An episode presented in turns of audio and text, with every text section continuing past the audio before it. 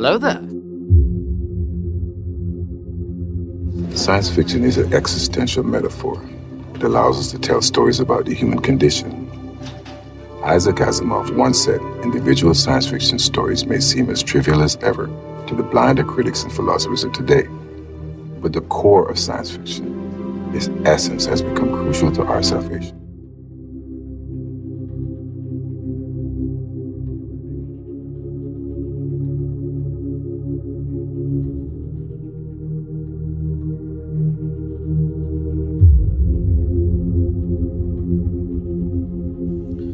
Welcome to the Sci-Fi Diner podcast. I'm one of your hosts, Scott Hertzog.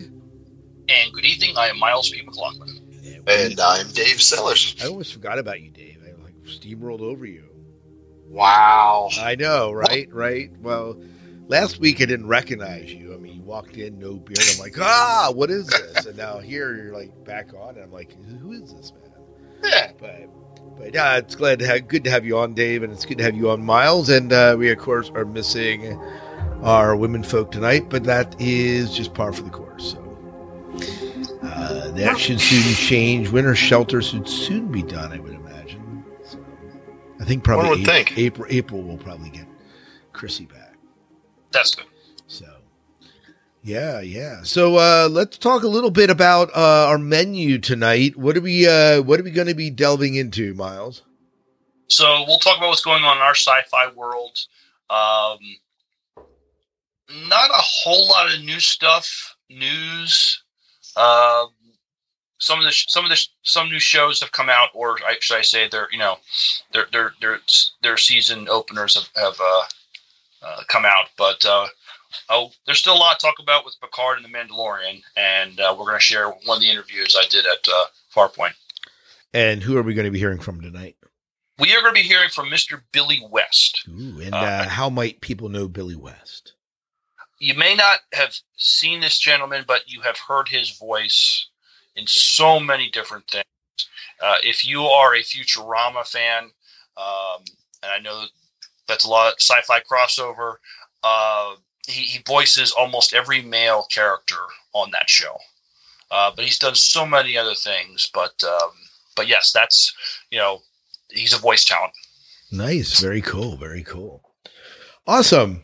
Well, looking forward to hearing that interview. That, of course, was done at Farpoint. We were there just a few short months ago.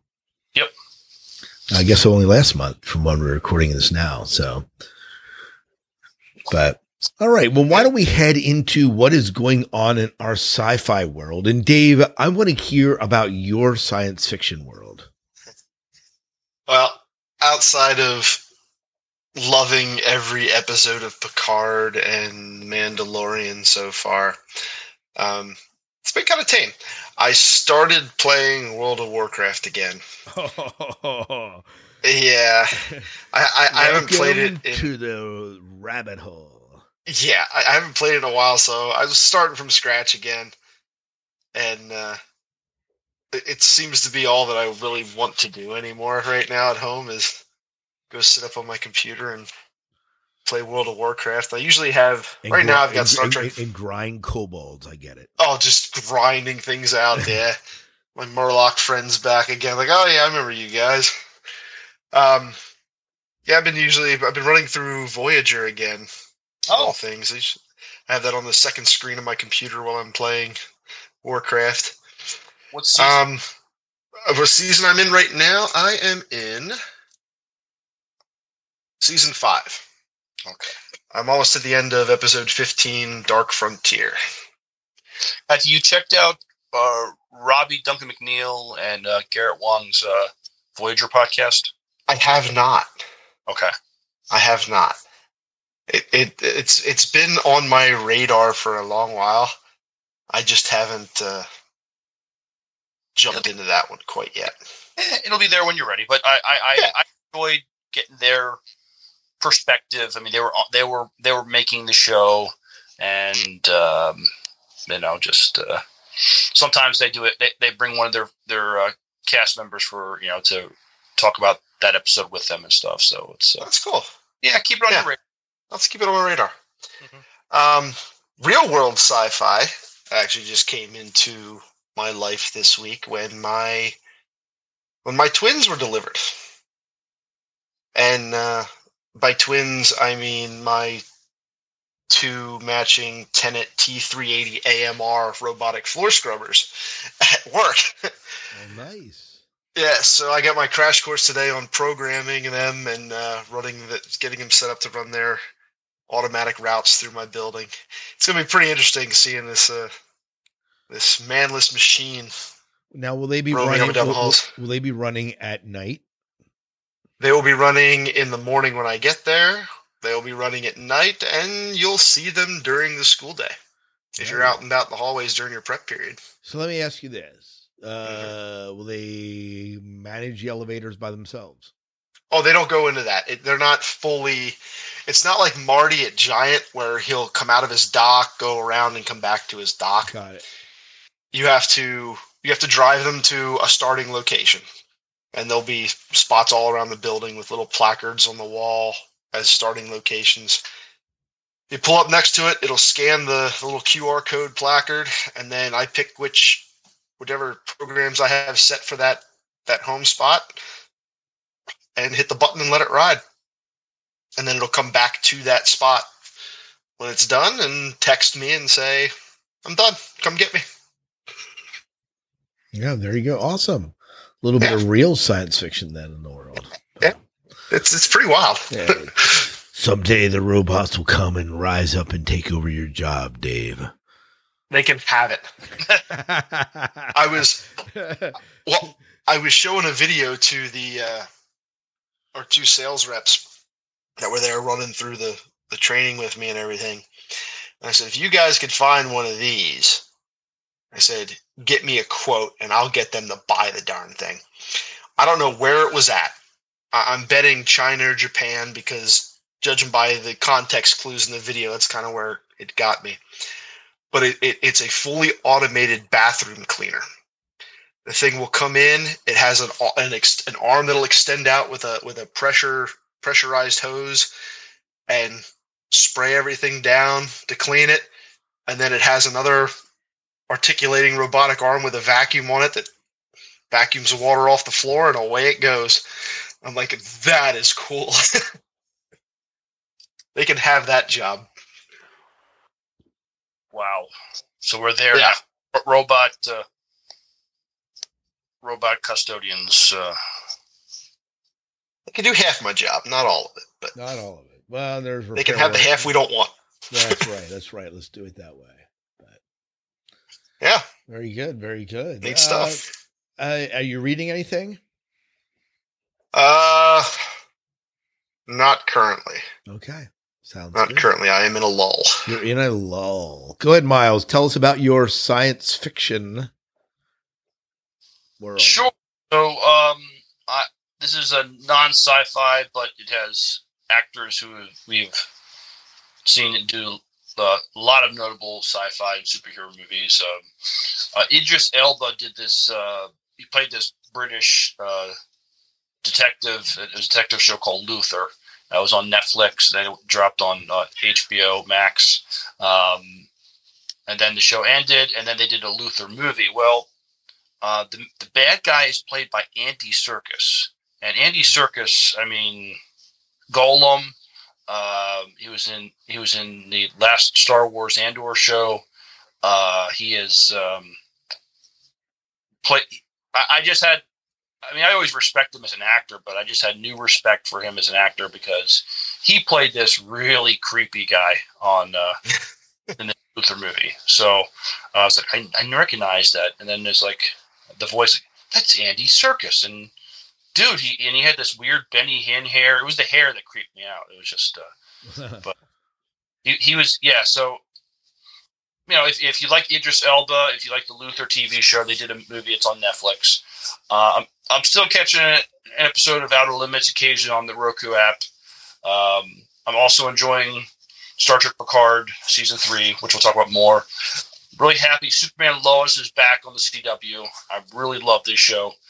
If you, you know, I, I really love what they, they've done with the whole Superman story. Um, enjoying the Mandalorian. Um, I'm also enjoying Quantum Leap and the Ark. Uh, the Ark, I, I mean, it's not just humanity leaving Earth and trying to find another planet to settle. There's a whole story there's, there's going on in, in there, just as far as, um, you know, just, just it's not, it, you know, there, there's some good character stuff in there. Uh, I finished reading a Star Trek novel by um, John Jackson Miller it, from it was in the Strange New Worlds uh, series. Uh, that was that was a good good book. I am currently reading Quantum Radio by A J Riddle. Sounds so. good. Sounds good. By the title, I can assume that has to do with a radio that is hearing channels from across different dimensions. Uh, similar. So uh, there is like a pack, like when they're when they're um. using like the particle accelerators and particle colliders, there's a scientist that has detected a a pattern, and so it's like, is this a communication from somebody? And then I just started the novel, but uh, somebody discovered that he discovered it, and so now he is running for his life. And uh, uh, but but now he's you know he has help from from DARPA and the U S government. Um, They're starting to code what, what this – there's a communication with, with the, the these uh, particle uh, colliders, and uh, now they're, they're trying to now um, decode it, I guess. Sounds Interesting. Good. Sounds good. Yeah, you made me think of that when you were talking about those particle accelerators. Another show I did watch that I forgot about um, on Paramount Plus is called Salvation. Have you guys seen that one? No. There's only no. two seasons. The uh, the main character is the same guy who played uh, um, Rios in Picard. Okay. Oh. Yeah, it was filmed before Picard started, but it was it was only two seasons, but it was really good. I enjoyed it. Good, good. Now, now I kind of want to watch it. Yeah, he's great in it. Yeah, very good. Well, my sci-fi world is. Uh, Um, Picard, Mandalorian, like we said. I was watching uh, Quantum Leap, Miles, but I had not I've not kept up on the past couple episodes of it.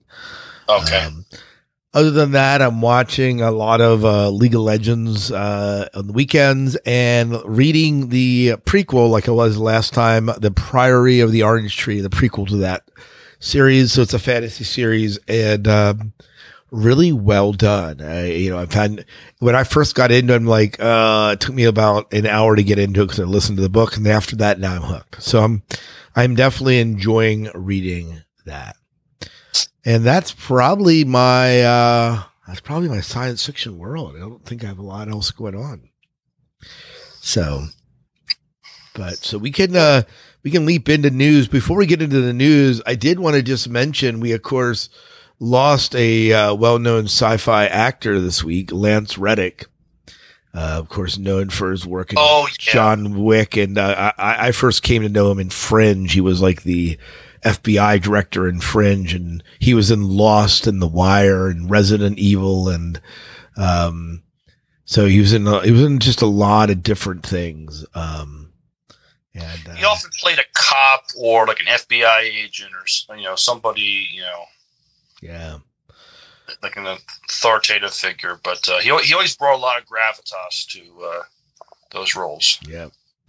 So, so died yeah. died of age at age sixty, and they said natural causes, I think is what it said. So it didn't seem like anything too. Uh, he he was always good in whatever he was in. It, it, that's that's yeah. a loss. It's, I'm sorry, not not won't be seeing him in anything. Yeah, you'll John Wick Chapter Four. That'll be. Uh, mm-hmm. That'll be out eventually. So, okay. But that's uh, just uh, start off with a downer while we're at it. But uh, no, well, uh, just uh, remember him. Yeah, you know, remember he was in a lot of good stuff. Yeah, absolutely, absolutely. Um, well, very good. Uh, so, do we want to start Mandalorian? Do we want to start Picard? What do you guys want to do here? Um, what do you want to do, Dave? Let's go with Mandalorian. All right. Let's, let's. let's go with Mando. So uh, uh, the last two episodes, I guess, um, He redeems himself in the uh, uh, waters of Mandalore. I believe that episode we didn't talk about, and we didn't talk about the latest episode with the Doctor. But so those are the two episodes we have to talk about. So, uh, so we finally got to see Mandalore, Mandalore, right? Yes, we did. Yeah. And it's, you know, planet it is not in great shape, but it seems like it could support life. And uh, what I love about the show is there, there's lots of callbacks. I mean, we have a you know, you know, he he he doesn't get the, the droid he wants, but he gets an R five unit, and you know, the R five unit is smart, not want to go out and you know. check things out. Uh, th- those aliens, those beings, they remind me of the, the Morlocks from the, the Time Machine. Yeah, absolutely. absolutely. Like, the, the, this droid is no fool. Yeah, uh-huh. A- exactly. And of course, we get to see the Mythosaur, which is the man, yeah. which is the Mandalorian animal. We saw it, of course, in Empire Strikes Back and on Boba Fett's armor and so on. But now we got to see it live. It'll be interesting to see what they do with that. And you hit the you hit the nail on the head, Scott, when you described that as like a very Mines of Moria vibe. Oh, absolutely. He goes down into down and in I, there.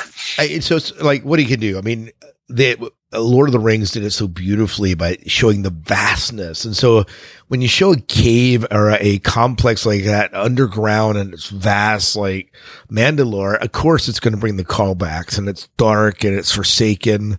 Uh, so yeah, there's vibes all over the place. Obviously a very different place, but still definitely the vibes. And it, it was interesting watching Bo Katan, when she's questioning questioning Din as to, you know, what do you, why do you need to come down here? What are you doing? Right. And she's following him along, and, and she's really coming to see that this guy is a true believer of all of these things that, because of my status and my family status, we've just kind of forsaken and took for granted. And this guy's actually risking life and limb because he believes it. And there was a moment there after she pulled him out where you start to think, like, maybe she's, maybe something's clicking in her mind. Mm. And then the next episode where, again, she doesn't take her helmet off since she pulls him out of the water. Right. And how how long is that going to last? Yeah, hard to know. But she she too bathed in the waters, and that of course yeah. redeems her too. So it's very interesting. Yeah, and then there's the question of the Darksaber. Now I got to go back and watch this again. Maybe one of you guys caught something that I might have missed. She has the Darksaber. D- does she still have it? I haven't. I did not see her give it back to. Okay, the Mandalorian. That's why I got to watch again to see. Because he lost it to the cave troll, but she picks it, but she does pick it up. She picks it up out of the, from the cave troll, right? And beats the cave troll, who beat him, right? So does that make this thing hers now? Oh, I, I didn't think about that. I didn't because that would that would be that that would get that saber where it needed to be without us having to see Bo and Din fight. Yeah, absolutely. And I think that that might be a that might be a, a good way of reckoning the uh, the situation. So, yeah, yeah. Well, you know, we saw Bo Katan's castle get destroyed by those leftover Imperials. Yeah, well, we, we have we have to do yeah, a little they- we have to do a little bit of talking about those leftover Imperials. Uh huh. Uh huh. Do you know where I'm going with this, Dave? Where did they come from? Yes, where did they come from? Yeah. So it sounds to me, and again, it's another time I'm going to have to watch this again to really listen to it. It sounded to me that the Empire left a garrison there on Mandalore since they conquered the planet or whatever to keep anybody else from coming back. Could they still be holdouts from after the fall of the Empire? I, I have a better theory. Another Mandalorian faction that took all the equipment? No, no, I have a better theory. First Order? No. Let me let, let, let me explain. What's your theory? Okay. Thrawn? So if you will recall, one of Thrawn's tactics in in our in army would be distraction. So while Din Djarin and Bo Katan are busy dealing with the interceptors, a group of TIE fighters destroy Bo Katan's home while also setting a major trap. And this is a strategy that's been seen before employed by Thrawn himself. Uh-huh. He does that in the books. Uh-huh. Yep. So this is another uh, eerily similar to strategy to Thrawn. We might see Thrawn before this uh, series is out. Oh, my God. I would hit the roof. Will you, will you, will, I would Dave, hit the little Dave, will you roof. Wet, will, you, will, you, will you wet your pants? But oh, my God. Well, yeah, it'd be wetting them. but, but. Yeah. So uh, it's in, it, it's an interesting thing. Um, so the bombers are like bait to lure Bo Katan and Din Djarin straight into the path of the second much larger force. And um, yeah, it's it's just interesting. So will we see it? Uh, but apparently in the animated series Star Wars Rebels, where Thrawn made his first on-screen debut, the Grand, the Grand Admiral employed a similar strategy against the Rebel Alliance in Season four, Episode nine, Rebel Assault. And during the campaign that served as one of the first battles where the rebels flew their brand new X-Wings and an initial force of TIEs were defeated in orbit before rebel fighters were attacked by a second Imperial wave hiding in the atmosphere of Lothal. So it's a very similar sequence, which I think is why they're saying it could be uh, a setup to a Thrawn appearance. And it's a That's second, a it's really a se- good theory. And it's the second one that we've seen in this uh, series this year. So. So, mm-hmm. so we'll, well see. All roads lead together. So, if they're prepping up an Ahsoka show, this would be a good in. Yeah, absolutely. And I mean, we you introduced Ahsoka in here. You introduced Thrawn in here. That bring it on, right? Mm-hmm. Which makes me then wonder, when am I going to find Sabine? I mean, you're dealing with all these Mandalorians together. When am I going to see Sabine Wren? Sabine Wren. Yep. That's going to be awesome. Yeah. So, personally. But anyways, so, uh, so I wanted to talk, we were talking about the, the whole battle with the TIE fighters, uh, beautifully done and great and fun. Um, although we don't really know. And the only thing that I, that, that, um, and, uh, so I don't know my Star Trek, uh, Star Trek, my Star Wars lore well enough. Um, and I'm willing to, I'm, will, I'm willing to admit that, but my understanding was that TIE fighters have a very limited range. So if yes. if they are flying from Mandalore, as some have posited, uh, to this other planet, that seems to be a pretty big distance for TIEs to be flying. Wait, from, from Mandalore to what planet? To whatever wherever, wherever Bo Katan is. Oh, yeah, yeah, yeah, yeah. So, like, yeah, they so, get so that seems to maybe suggest a ship that we haven't seen yet. Maybe. And maybe yeah. I'm wrong. Maybe that distance isn't as great, and it, TIEs can do that. Well, no, it, would, it wouldn't matter, because you, you never, even throughout the lore there, unless it has a, because even Bo and Din had to go into hyperspace to get from her planet to Mandalore. Yeah, so it seems to be. So, yeah, yeah it, it's a distance greater than... then a TIE fighter is going to fly without I mean, a mothership. I mean, TIEs don't have hyperdrive, if I remember correctly. Some do, yeah. but okay. not the ones we've seen on screen. Yeah. Okay. Yeah. Yeah. This article seems to say that starfighters pursue the Mandalorians from Mandalore, but we don't really see them being pursued from Mandalore. We just see them at Bo Katan's planet. Huh? So I'm not sure I agree with this article, but that's all right. Let's talk. Theory's a little good though. Yeah. So here we are. We we we got the fantastic opening sequence to episode four, and then boom, let's hang out with the doctor for most of the episode. Um, yeah, there's a huge swerve. Yeah. What was that? There's a huge swerve. I mean, you know, a different different storyline.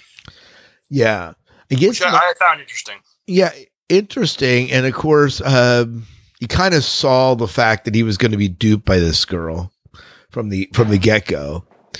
Um, but let's talk about motivation here. What's going on? Well, that's really the key, isn't it? Right. Because he's having a, the Doc's having a hard time adjusting to being pretty much almost going through re-education camp. His job is boring too. Yeah. Yeah. A- and his passion, I mean, he, he can't pursue his, his interests, his passion with, with the, the cloning technologies, all this stuff. So what better way? I mean, so you get a, a, another formal Imperial who was actually, who was, who was, uh, uh, what's his name? One of his officers. Gideon's. To, to Gideon's officers to coax him into stealing some equipment. But why would she set him up? Right. This becomes a big question, you know. That's the real question. And then he like, and then she like turns up the mind flare, and I'm like, uh, you know. Yeah. Yeah. So she cooks, like, she, so she gets him to steal this stuff, cooks his brain. Now, is that all a ploy to get this equipment to Gideon? And, and for what purpose? I mean, this is cloning technology, so this is not just a random thing, right?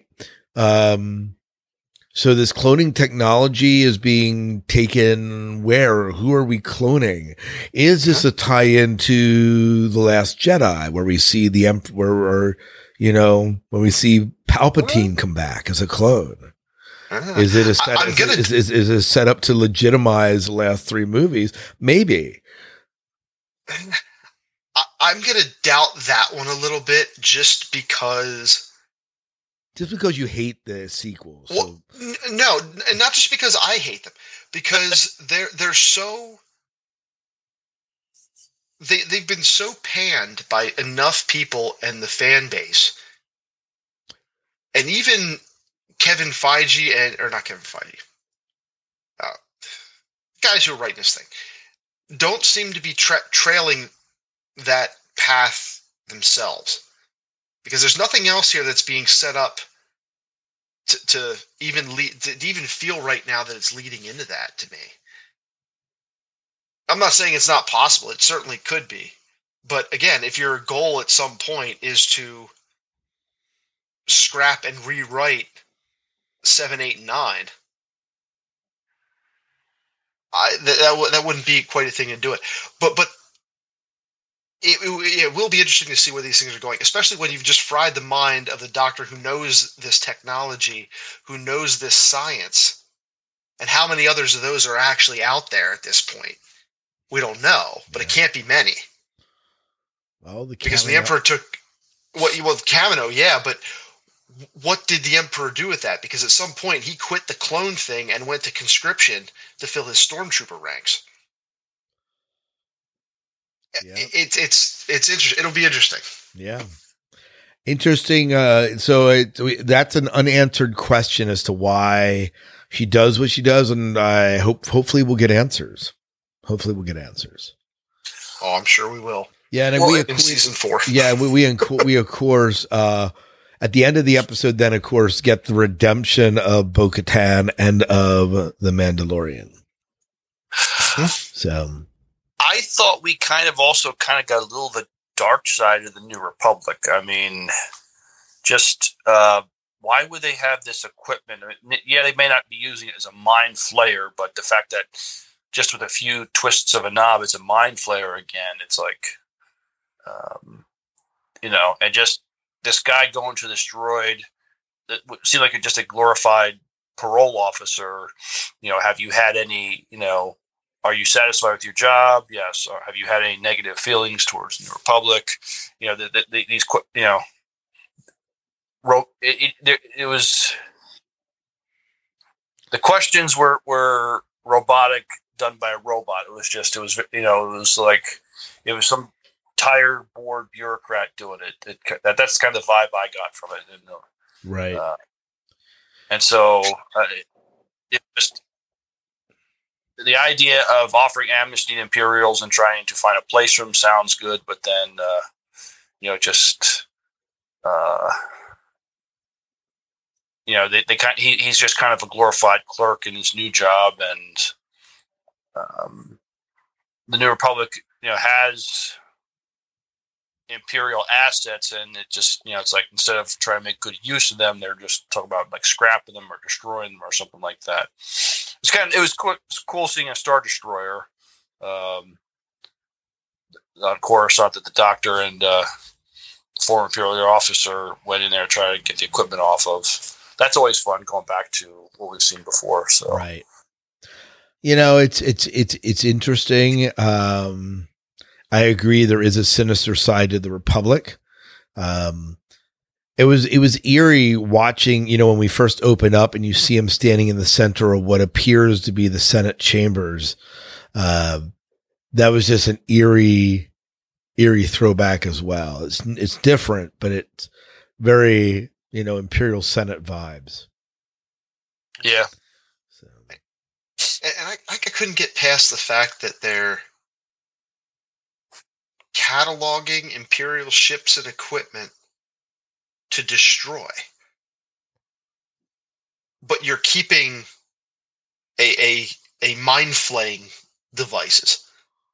You know, why am I scrapping good ships? We're early on in the formation of this new government, and I'm taking good hardware and assets and scrapping them.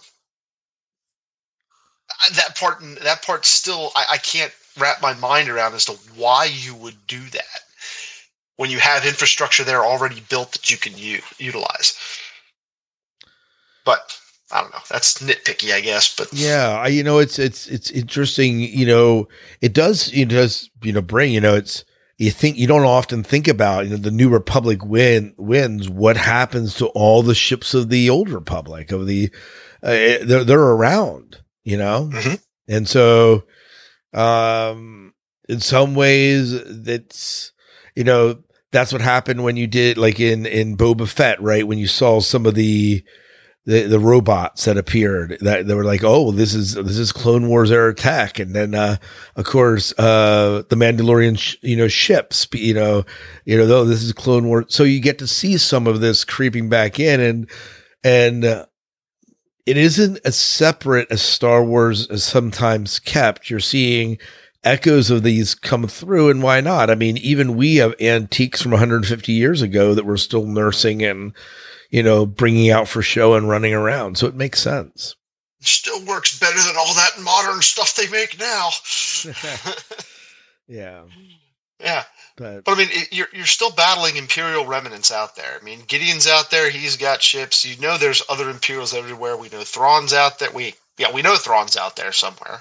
Is Gideon out there though? I thought. I mean, they, they apprehended him. And he, I, I heard rumors he escaped. He escaped somewhere. Oh, okay. Yeah. So yeah, they talked about that in one of those one of the episodes here yeah. about him getting loose. It was a. I think it was in this last episode. It was a might have been conversation. Oh yeah, yeah, yeah. But, okay. Yeah, I think it would have been. Yep. Well, maybe we'll see I G eighty-eight back. That'll be cool. So. Terminate. Yeah, terminate, terminate. Uh, nothing like seeing a good throwback to uh, to the Terminator movies. But, but. Well, let's let's go into let's go into uh, Star Trek. Let's uh, switch franchises. Talk about Picard, which because after all, Picard, right? And we've had right. two episodes. The last time I was on the show, I was complaining quite profusely, and I think rightly so, about Riker's uh, behavior. But they seem to kind of uh, reconcile that in this uh, last episode, or two episodes ago. Um, uh, how did that go down, Dave? So. That episode started off, I guess, with uh, with Picard and Riker having a conversation, and Riker apologizing to him. Um, after the death of Riker's son, he he's he was having a very hard time dealing with it, and and a hard time staying at home and and, and being around all of this. And one of his big motivations for joining our beloved Admiral in his latest adventure was to try to escape that and he's trying to run from it. But as anyone who's ever dealt with real grief, you can only run so long because it, you can't outrun it until you deal with it and face it yourself. And he was trying to escape that that feeling of death and that, that darkness. And when he faced it himself here again, it it, it he couldn't handle it. And he, he snapped at Picard. It came out there. And, and they they seem to have reconciled, and he apologized, and everything's back to the way we, we know and love. But how how happy, or how, I shouldn't say how happy, how satisfied were you with that that uh, revelation and reconciliation, Scott? Does that help assuage your, yeah, so or make understand it and, it, and make it feel better? It, it, yeah, make it feel. Yeah, so I guess, I guess so. Uh, it makes sense why uh, Riker's acting that way, because he's not acting that way so much because of Picard, but because of his own internal battles and demons. And I get that. And, and um, there seems to be a genuine, I mean, this is what you would hope among friends, the way you would deal with crap. If, you know, Dave, you get pissed off at me, you know, that we would be able to, you know, step back and breathe and come back and talk civilly about it. And this is, I exactly. think this is, I think this makes sense in the universe. And, and I, I did buy it. I did buy, I did not buy the quickness that he threw with which he threw Picard off the bridge, but I do buy the reconciliation of it. So good. So good. Yeah. So I can say that I, I bought that. But I actually kind of uh, forget that episode beyond that. I mean, I, uh, like, yeah, it I, was, I like the episode, uh, you know. Yeah, that, that was very, that episode was very character centric for most of it. Yeah. And, and seeing how a lot of these characters are dealing with the, the onset and facing what feels to be certain death. Right. Um, but we start seeing some interesting twists in, in, uh, the Admiral's son. Yes. Starting to see some strange visions and was something that, was sparking that, was that, was to that, life. Was that in this episode, in episode four? Yeah. You saw it. I think it was towards the end or at some point in there, he started having those flashes and visions and of whatever, like, creeping thing started eating up the bulkheads, and the vision of this door that, that popped up. Still not exactly sure what it is, but we find out later what it causes him to do when he embraces it a bit.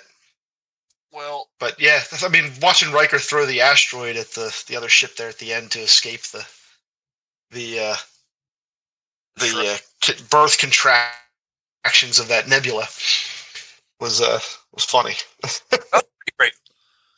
It's great. Well, we got more also um, background in Shaw's character. Shaw is a uh, Wolf three five nine uh, survivor, and kind of informs, you know, where he is, you know, why he. Not that anybody has any love for the Borg, but why he uh, definitely has no love for uh, Picard or, or Seven. And uh, I thought that was, you know,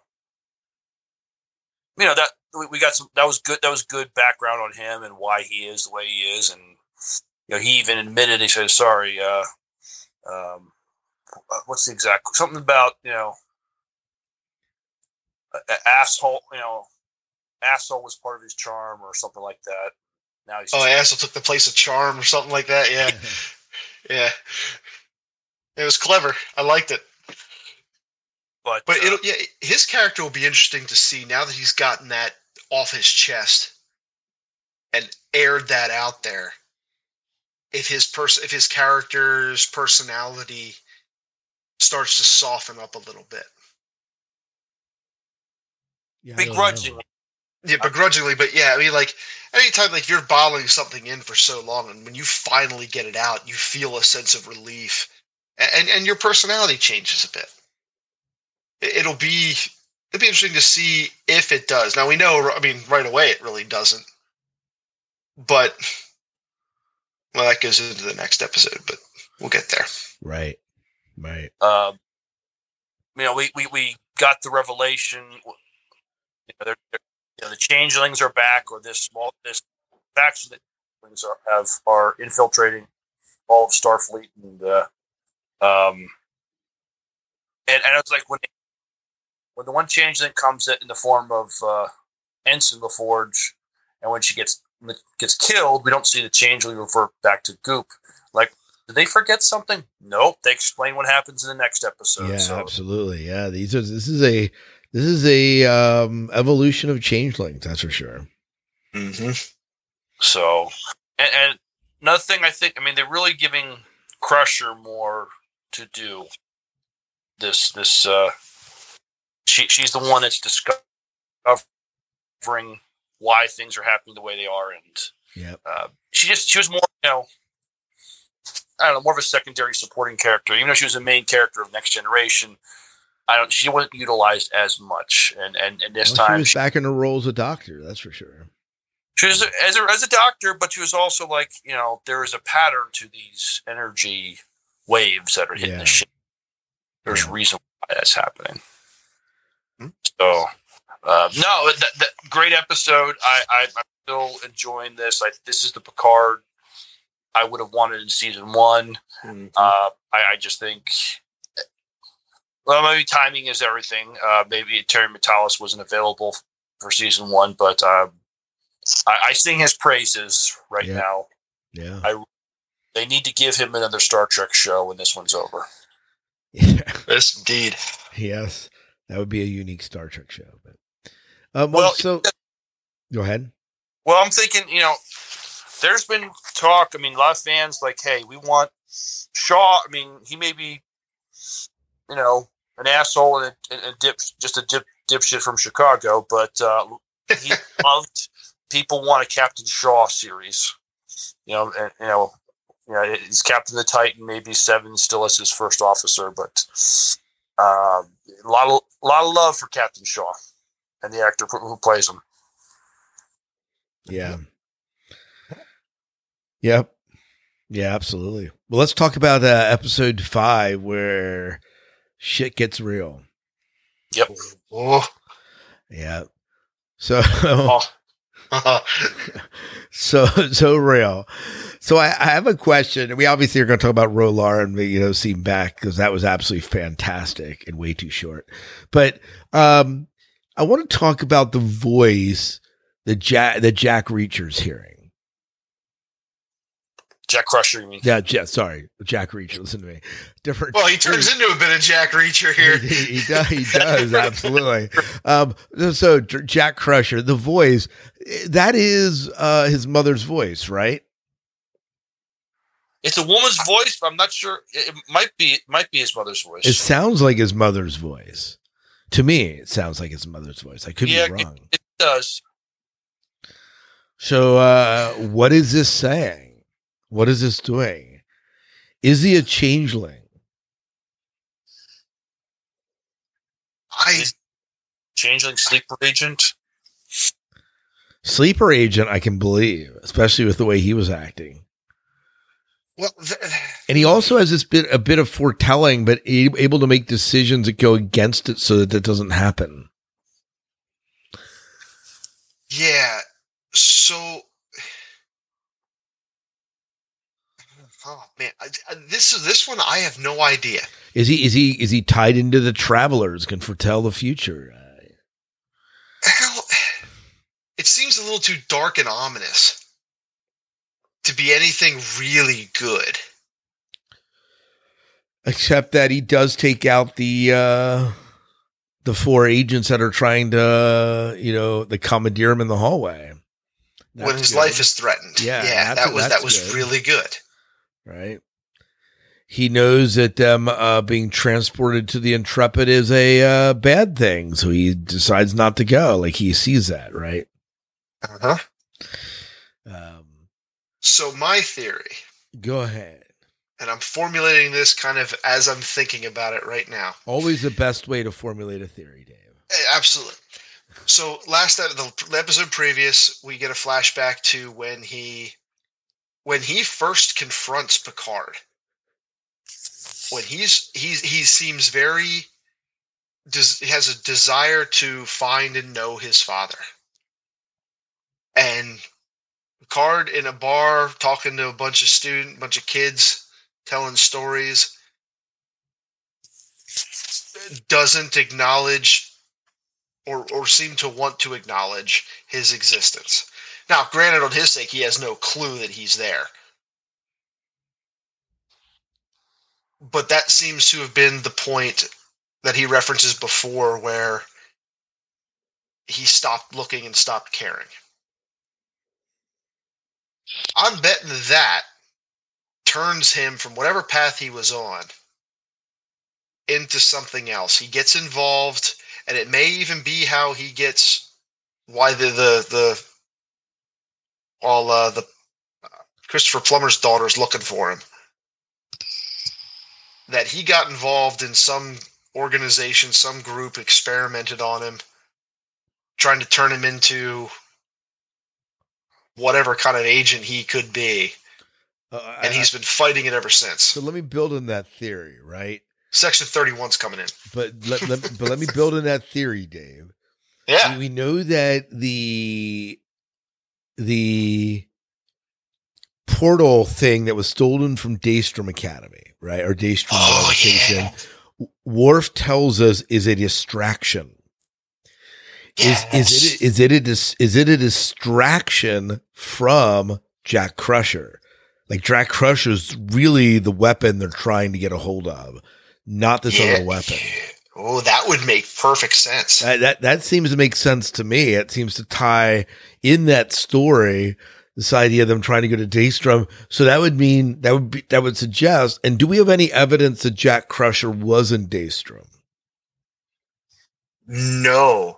Not yet. The only thing we have well, is circumstantial so there a, evidence. There was a series of he tells he tell he, he lists a series of places that they've been. Are um is it um Mama Crusher? Does she uh, list a bunch of places they've been? Of any of those places, are they near Daystrom?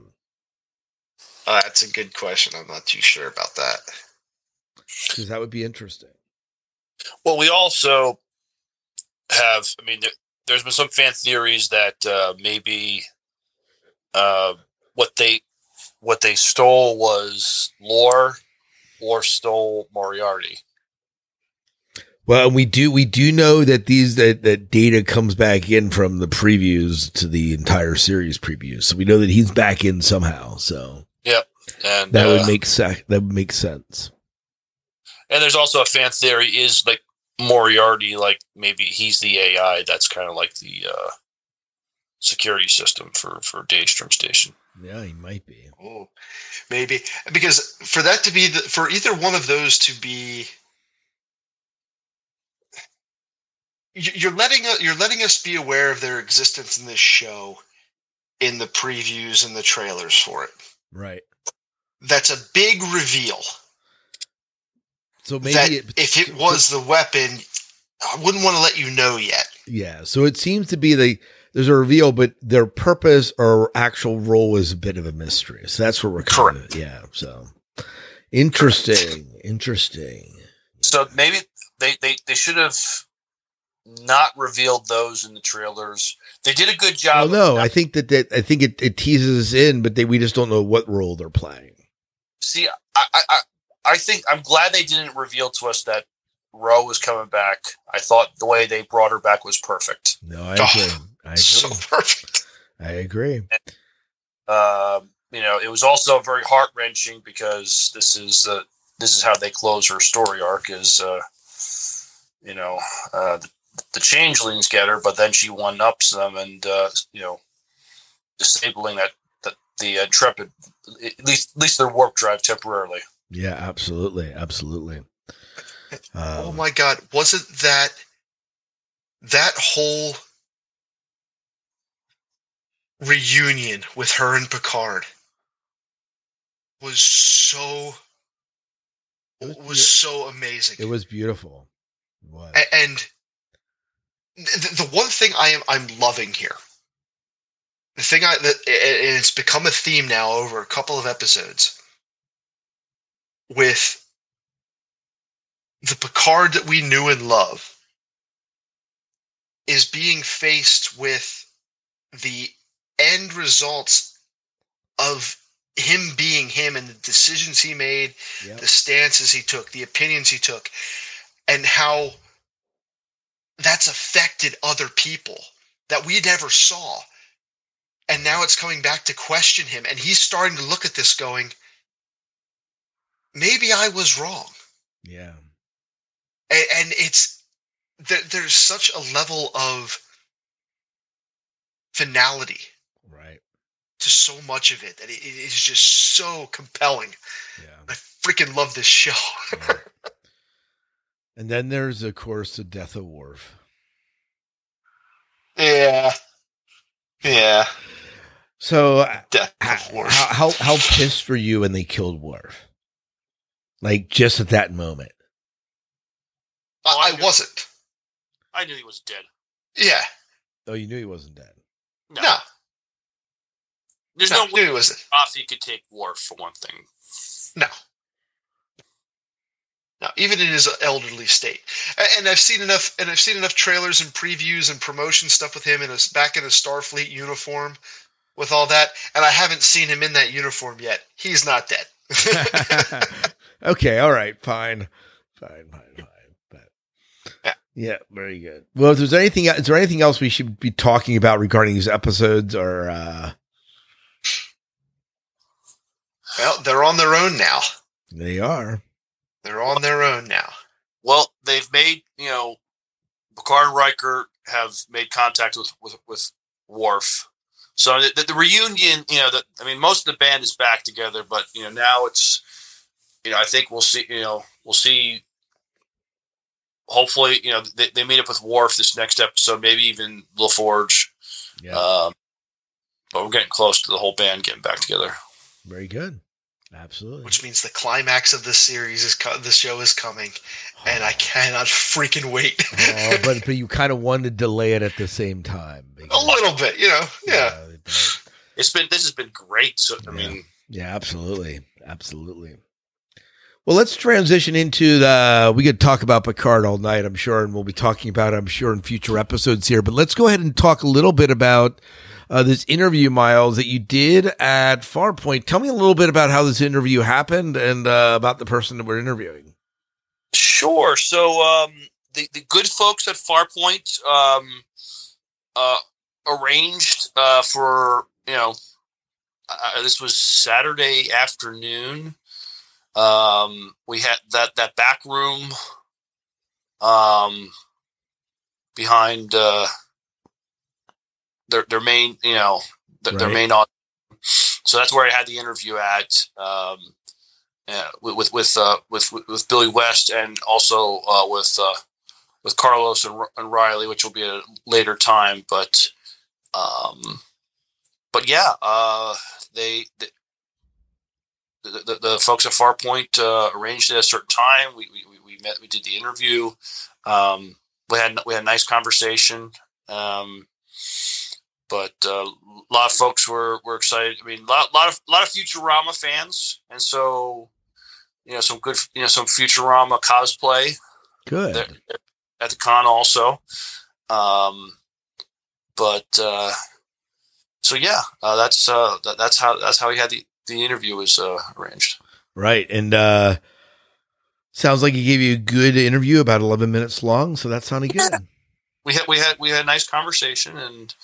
Um, I talked a little bit about, you know, how he got, he got into voice acting. I think, you know, he did some other live action acting, but yeah. the voice acting is what we, we know him from. And, uh, he, he, um, he, he, he did some stuff in the Howard Stern show back in the nineties also. Okay. Very good. Uh, because he, he could do voice impersonations. And so, you know, some people might've been prank called by, uh, by him. By by him. Yeah. You know. Wow. Well, very good. Well, we'll uh, we'll tune into that interview, and um, and then uh, we'll be right back.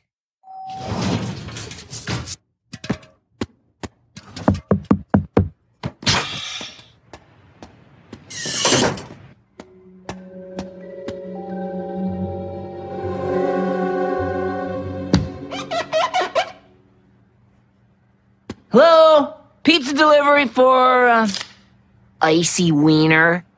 Oh, crud. I always thought by this point in my life I'd be the one making the crank calls. Here's to another lousy millennium. Ten news awful sa exi woo char tatu ni one.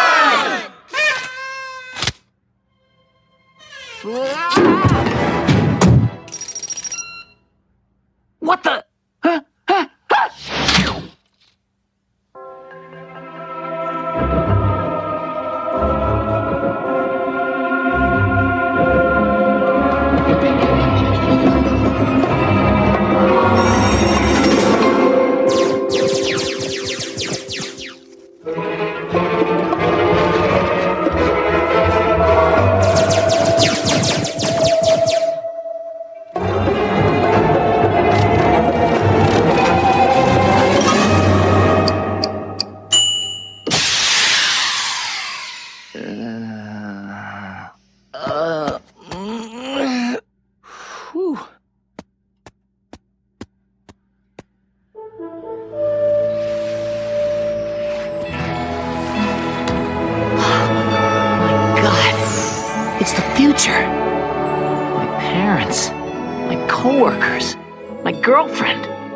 Never see any of them again.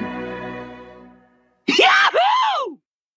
Sci-fi fans, we're at Farpoint twenty twenty-three, and we're hanging out with the talented uh, impersonator and voice actor Mister Billy West.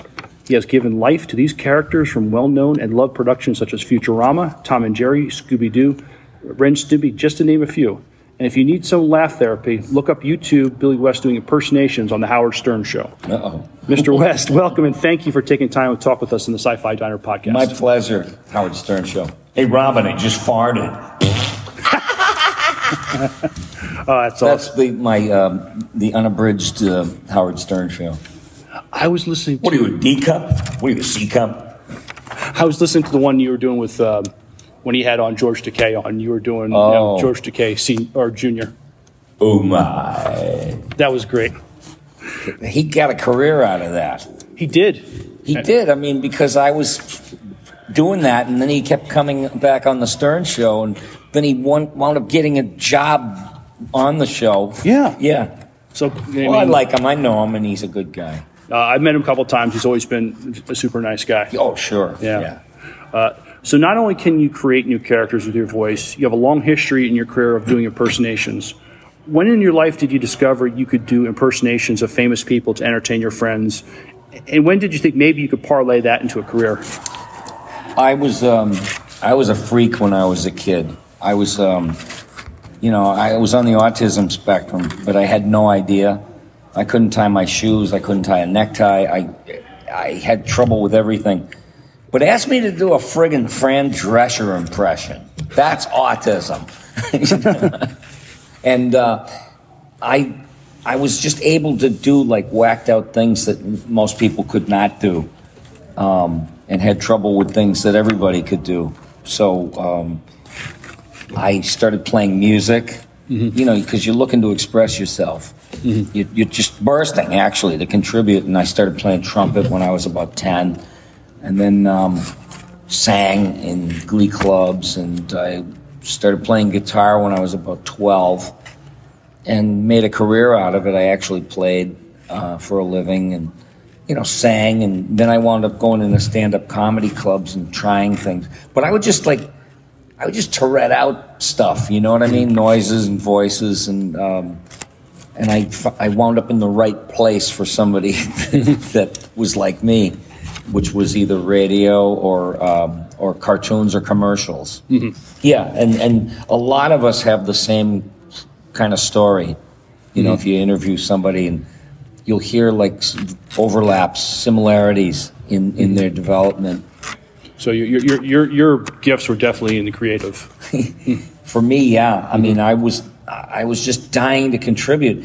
It's not like I um, I thought much about it, except they said, "How did you, you know, how did you get into what you're doing?" And it's like it kind of chooses you. Hmm. You know, you kind of one day something just pulls you in a certain direction. It's not like there was no signpost, there was no teachers, there was no nothing. If you wanted to do this, hmm. it was just like. You were um, the weird kid. Destined to do it, though. Yeah, in the family. You got to go be with other weird kids. When you're doing an established character like Elmer Fudd, is, is it your job to maintain what has come before, or can you add maybe some of your own embellishments? I try not to inject anything other than what the assignment is. Um, but I noticed that... I, I go back and I look at clips of the real person, mm-hmm. which were really hard to find. Years ago, there was no information about anybody on anything, you know, especially show business. No, there was everything was academia and straight-laced this and that. And, and if you said, you know, I want to sound like Arthur Q. Bryant, who, you know, you might as well be trying to explain a desert to a polar bear. Mm-hmm. You know, it's like, why do you want to do that? Because it's cool. You know? Shh, be very, very quiet. I'm hunting rabbits. Uh. Hi, Carlos. We got a whole other show going on. Yeah, we do. Um, like you, I'm a Three Stooges fan as well. Yeah. I was happy to hear and, and see your impersonations of Larry Fine. Do you, do you perform the other th- other Stooges as well? Well, um, not, you know, I don't know. I guess for assignments, like there's been things where they say, we want you to do, we want you to do that Maul voice, you know, mm-hmm. and all that. Why you, I'll murder you. Go on, get away from here. And, um, you know, um, he, it was funny. He was funny because he was just as stupid as the other two. But he was given the orders, you know. Mm-hmm. Yeah, a weird dynamic. It was, but it worked. Um, oh um, God, yeah. Among your great repertoire of voice characters, do you have any favorites? I just, I wish I could tell you if I had a favorite or not. I've been just blessed, very lucky to, to you know, have somebody create and develop a character, and then show you what would you do. Mm-hmm. That's the, that's the biggest thrilling moment. I, I, I was not, you know, doing impressions is, is one thing, but if you're going to be an impressionist, you'll just wind up as a footnote in uh, vocal performance and mm-hmm. character performance history, mm-hmm. which ain't bad. I mean, there's some really great, great people who do impressions that are astonishing on YouTube. Mm-hmm. Some new guys, you know. Did you ever see those guys? Oh, yeah. A hundred different characters. Yes, I know, and and it's like, oh my God! I guess the business is in good hands, you know. But um, but I um, I thought it was more important to create something from nothing, and and that's the way people I work with. You know, you work with innovators, and they no pressure. It's Matt Groening. He goes, "What would that sound like?" And it's like, ah, blah, blah, blah, blah, I don't know. You know, so you got to think long and hard before you open your mouth. But you created most of the, um, the male character voices in Futurama. I yes. mean, did what did you use to draw inspiration, or was it like did the, the, the script uh, give you some uh, material to work with? Well, originally um, they showed me some pictures that, of the uh, Professor Farnsworth, and they told me he was a, one hundred forty-seven years old. Mm-hmm. And I said, well, geez, look at him, you know, I mean, the character, he, I said, he looks like airplane food. He looks like a diseased piece of chicken with skin wrapped around it. You know, he's got these, uh, what do you call it, uh, fungus dots on his head. And, you know, and I, he was decrepit, and he was one hundred forty-seven, and I said, you know, he must fart dust like a mummy. So I would be like shaking. I would go, you know, I don't want to live on this planet anymore. You know, and and you, you throw in the, God forgive me, palsy and what other old stuff that comes along. But I'm probably, you know, when I wake up tomorrow, I'll probably have it. Um, but um, there was also uh, this Doctor Zoidberg who, his name sounds Yiddish. Mm-hmm. So I thought, well, that's a no-brainer. But then there was um, a couple of actors. There was one from Yiddish theater named Lou Jacoby, and he was in the movie Arthur. Mm-hmm. And he's the one that leaned into Dudley Moore and went, "What's it like to have all that money?" And um, and then there was a a vaudevillian named um, uh, George Jessel, mm-hmm. who, you know, he, he sounded kind of marble-mouthy like Lou Jacoby, and I kind of cold-fused him or super, super collided him, whatever you want to call it, fusion. Um, and George Jessel was like, "You know the definition of a smartass?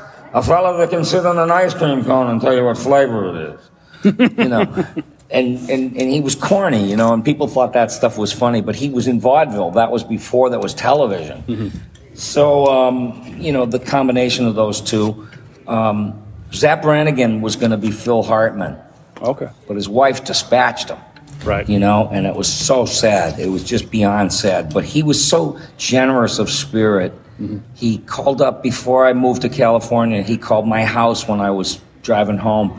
And my wife said, "You know who called here looking for you?" I said, "Who?" She said, "Phil Hartman." And I said, "V, you know, you know how many guys I know that could pull a prank on you like that?" She goes, "No, it was him and he wants you to call him." And I said, "Oh my God, he just wanted to call and say he was a fan."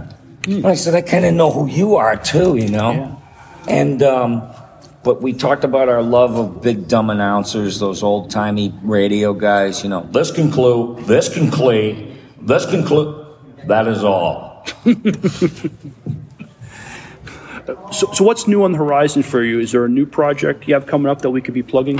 Um, they're, they're new old. It's like we're doing Futurama again. Okay, great. Another season. And, um, and Ren and Stimpy has come back. Okay. And so I'm screaming and yelling like thirty-one years ago.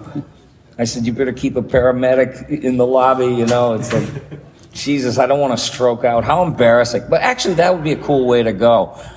You know, he was he was screaming as the cat and dog, you know, brain-dead cat and, a, and, a, and a psychotic quintessential a-hole chihuahua. I should shut up. The kids are over there.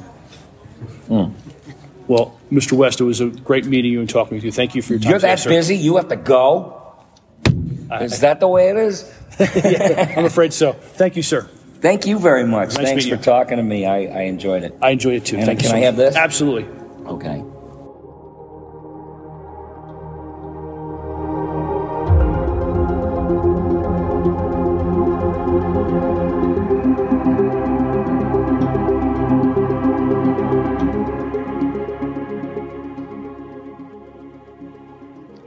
And we are back, and hope you enjoyed our interview with Billy Le- Billy West. If I was going to say Lest, but uh, Billy West, and uh, and we'll go from there.